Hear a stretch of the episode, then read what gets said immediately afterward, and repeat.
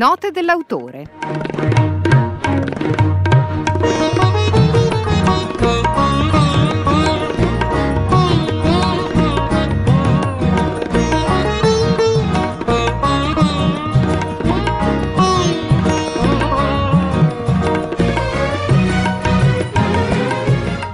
Il calcio moderno di Pierluigi Spagnolo, edito per i tipi di eh, Odoia, è un libro che ripercorre e racconta il fenomeno del calcio moderno, evidenziando le trasformazioni che il calcio ha subito negli ultimi 25 anni, la deriva televisiva e affaristica di quello che un tempo abbiamo considerato il gioco più bello del mondo. Con noi al telefono Pierluigi Spagnolo, l'autore del libro. Pierluigi, buongiorno. Salve. Senti, eh, contro il calcio moderno, ci dici perché non è un libro per nostalgici? Sì, non è un libro per nostalgici, non è neanche il libro per, i, per gli amanti del passatismo, cioè per quelli per cui il calcio di 20-30 anni fa era più bello semplicemente perché noi avevamo 20 o 30 anni in meno.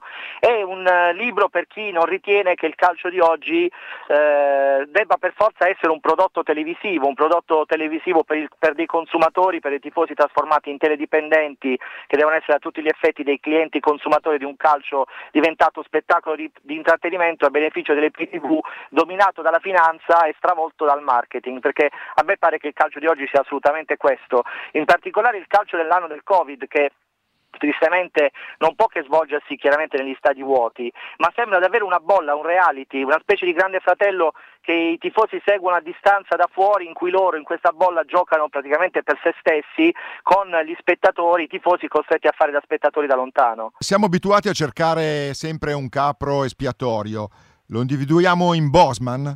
Beh, ci sono stati tanti elementi negli anni 90 che hanno trasformato il calcio. Sì, sicuramente la sentenza Bosman che arrivò al termine di un lungo dibattimento nel 95 è stato uno degli elementi che ha trasformato il calcio praticamente dando vita a quel calciomercato permanente, a quella eh, proliferazione delle compravendite, a quelle rose gigantesche senza limiti che poi hanno portato sul, al collasso finanziario i club di oggi. Se oggi eh, i club spendono le cifre folli senza logica che eh, vediamo appunto spendere dai grandi club in Serie A anche in Serie B in Italia, eh, poi appunto pensiamo che hanno rose dai 20 ai 25 giocatori, capiamo perfettamente che è un sistema finanziario che non può reggere a lungo e che prima o poi dovrebbe andare al collasso. Quest'anno hanno dato la colpa al Covid e al fatto che mancano gli introiti dei biglietti. In realtà nel calcio di oggi eh, gli introiti del botteghino costituiscono sì e no il 10-15% del, delle entrate complessive di un, di un grande club di Serie A. Quindi in realtà è proprio il sistema che non regge, non puoi pagare milioni di euro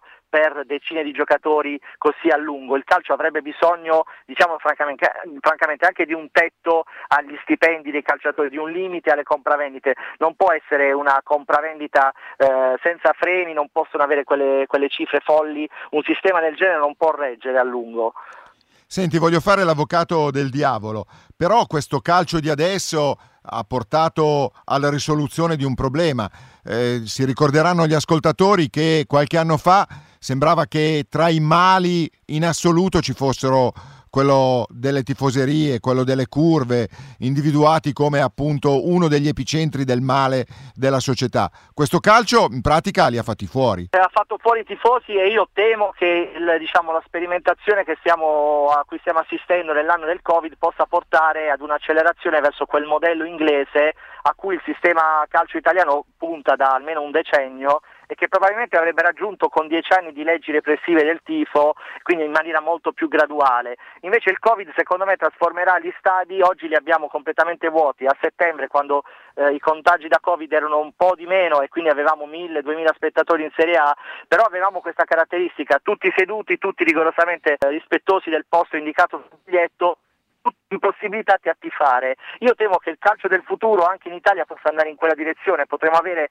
stadi teatro sempre più costosi, avremo una centrificazione degli stadi, un luogo nato come luogo popolare che avrà dei biglietti così costosi da estromettere tutti quelli che non se li possono permettere e che avrà la caratteristica di dover seguire le partite come se uno fosse in poltrona a teatro, quindi senza poterti fare con eh, l'abolizione di tutti quelli che sono gli strumenti popolari del tifo, i tamburi, le bandiere, quelle che hanno sempre caratterizzato il tifo. Qualcuno sarà anche contento perché è vero pure che abbiamo eliminato magari alcuni eccessi, alcuni estremi, il razzismo e tutta una serie di altre componenti di cui sinceramente non facciamo a meno, ma non si può pensare di eliminare il tifo organizzato e tutto quello che è la passione popolare attorno al calcio, che poi ha reso il calcio lo sport più amato dagli italiani. Tu lo analizzi anche nel tuo libro, non è che bisogna essere dei geni per capire che gli stadi di cui tanto viene evocata la proprietà privata, nel senso di proprietà delle società, mentre invece prima erano eminentemente comunali. comunali. Certo. Eh, questi stadi sono più piccoli,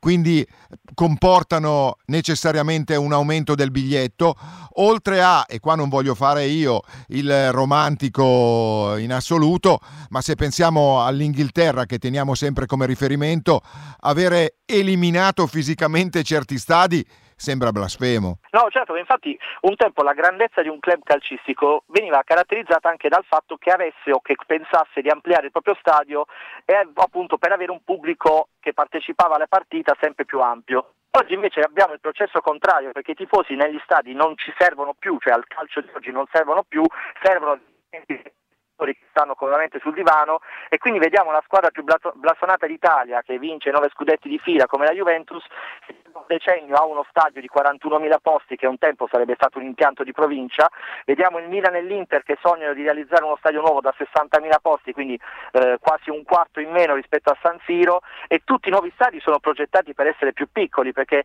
la tendenza è quella ad andare verso un calcio in cui attorno al, al campo hai un pubblico sempre più disciplinato, eh, sempre più acritico e tutto il resto del pubblico deve stare a casa sul divano a guardare un prodotto televisivo e a fare da cliente consumatore ad acquistare maglie stravolte dal marketing più sfrenato sempre alla conquista di nuovi mercati. D'altronde oggi le maglie si fanno per venderle in Cina, per venderle in America, per venderle nel resto d'Europa. Un tifoso non disegnerebbe mai la maglia della propria squadra a fucsia o a Pua come vediamo invece andare in campo le squadre di oggi, ma quelle maglie vengono realizzate apposta per sondare nuovi mercati all'estero. Anche la Super Champions è una sola. E la Super Champions è un tentativo di rendere anche quello uno spettacolo ancora più scoppiettante e lussureggiante che però finirà per svuotare di contenuti i campionati nazionali e per far diventare una lega chiusa eh, in cui appunto a suon di milioni di euro tutte le partite verranno trasmesse in tv dalle pay tv e giocheranno i 10, 15, 20 top club europei, eh, ripeto, che faranno una lega tipo la NBA, sarà una NBA, una NBA europea del calcio sostanzialmente. Mm, qualcuno potrebbe anche dire sì, più bella, più spettacolare, con tutti i giocatori più forti del pianeta che si confrontano, ma non lo so, siamo proprio convinti che sarà davvero più bello, ma perché un tifoso di una provinciale non dovrebbe avere il gusto di affrontare la Juventus Juventus, il Milan e l'Inter in un campionato nazionale di fare l'impresa, perché lo Spezia non potrebbe sognare eh, in Serie A di battere la squadra più forte del campionato. Andiamo verso un calcio, ripeto, sempre più prodotto di intrattenimento che ha perso la sua anima di rito popolare, di cerimonia collettiva che tanto piaceva a Pasolini e che tanto piaceva all'Italia diciamo fino a 20-30 anni fa. Pierluigi Spagnolo, autore di Contro il calcio moderno, Odoia Edizioni. Pierluigi Spagnolo, grazie mille. Grazie a te, grazie a voi. A presto. Há que levar um drible por entre